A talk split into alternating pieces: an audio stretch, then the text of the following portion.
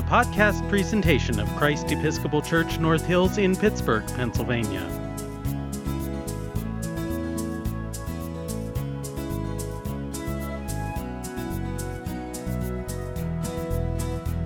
Hello. Welcome to Sunday Stories. My name is Deacon Lorena, and I love to share good stories with you.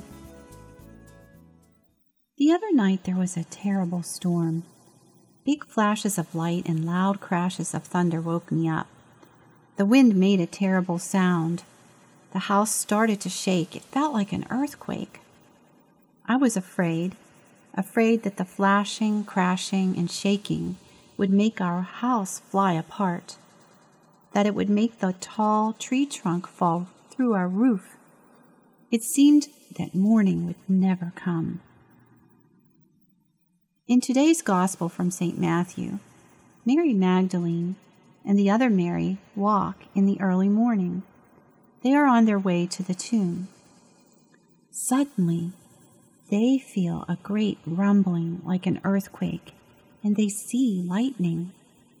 Before they can run away, they see that the lightning is really the bright light of an angel.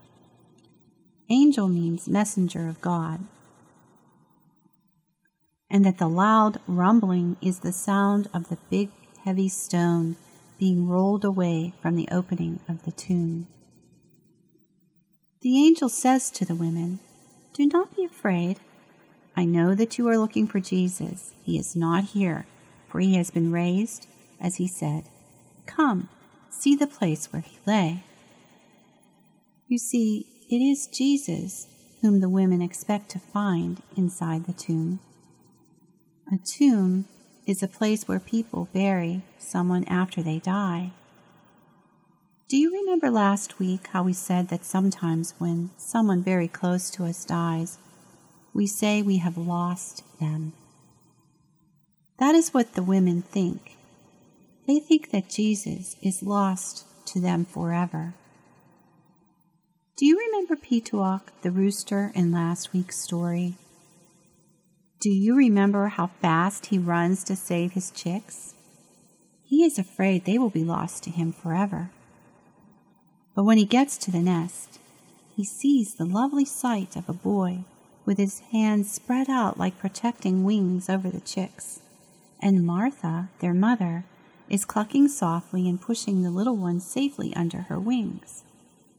The chicks are safe, and Petook is so happy that he lifts his head and crows with joy. I wonder what happens to the little boy who brings such joy to Petook. In today's Sunday story, we learn that years go by and the little boy grows up to become a man who brings a message of joy and hope to people everywhere, who does something sad and strange and extraordinary for everyone who ever lived and who will ever live. Let's listen. Petook, an Easter Story by Caryll Houselander, Part 2. Years had gone by. Petook was quite old. He had just passed through an uneasy night. Everything had been steeped in moonlight, but all had looked strange and sad. He could see the hill where the tall tree trunks always stood.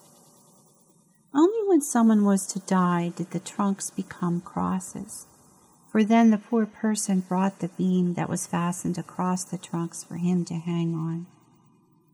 By getting on top of the dovecote and stretching his neck, Petook could see the trunks as dark bars on the shining sky. It seemed as if morning would never come. Martha was puffed out, sleeping on her eggs, and there was no one to talk to. The moonlight made long black shadows on the grass, and the grass was like pale green water. But suddenly there came a break in the sky, and like a red wound, morning came. And suddenly Petook crowed out loud and long, for he felt somehow excited and lifted up. He could not tell why. All day long he kept returning to the dovecote and looking, as if a spell were on him, at the trunks. At about midday, or maybe a little after, Petook saw that there was a little smudge at the top of the hill, which must be people. And then the crossbeam went up. When he saw it, he slowly opened his wings, for to him the cross looked just like that, like the opening of great wings. Of course, he did not know who was being lifted up there. He did not know that it was the lovely little boy, now a man, or that the little boy had remembered Martha and her chicks years after, and had said to hard hearted men, Jerusalem, Jerusalem, how often would I have gathered you under my wings as the hen gathers her chicks, and you would not.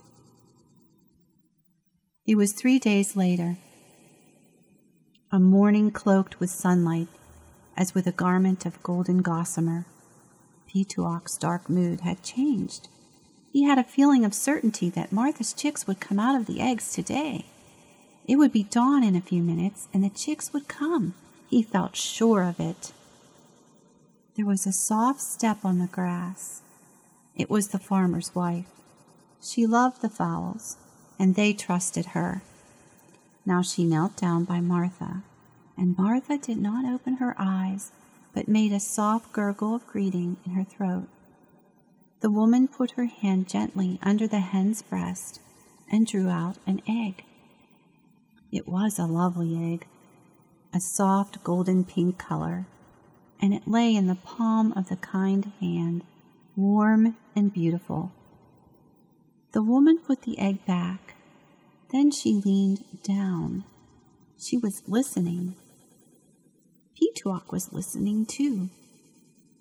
So were the blades of grass and the drops of dew on them. So were the leaves on the trees and the stars that still lingered in the sky. The world was listening. Petook knew that. The trees everywhere were listening. All the winds held their breath. Every flower and leaf and bird was still.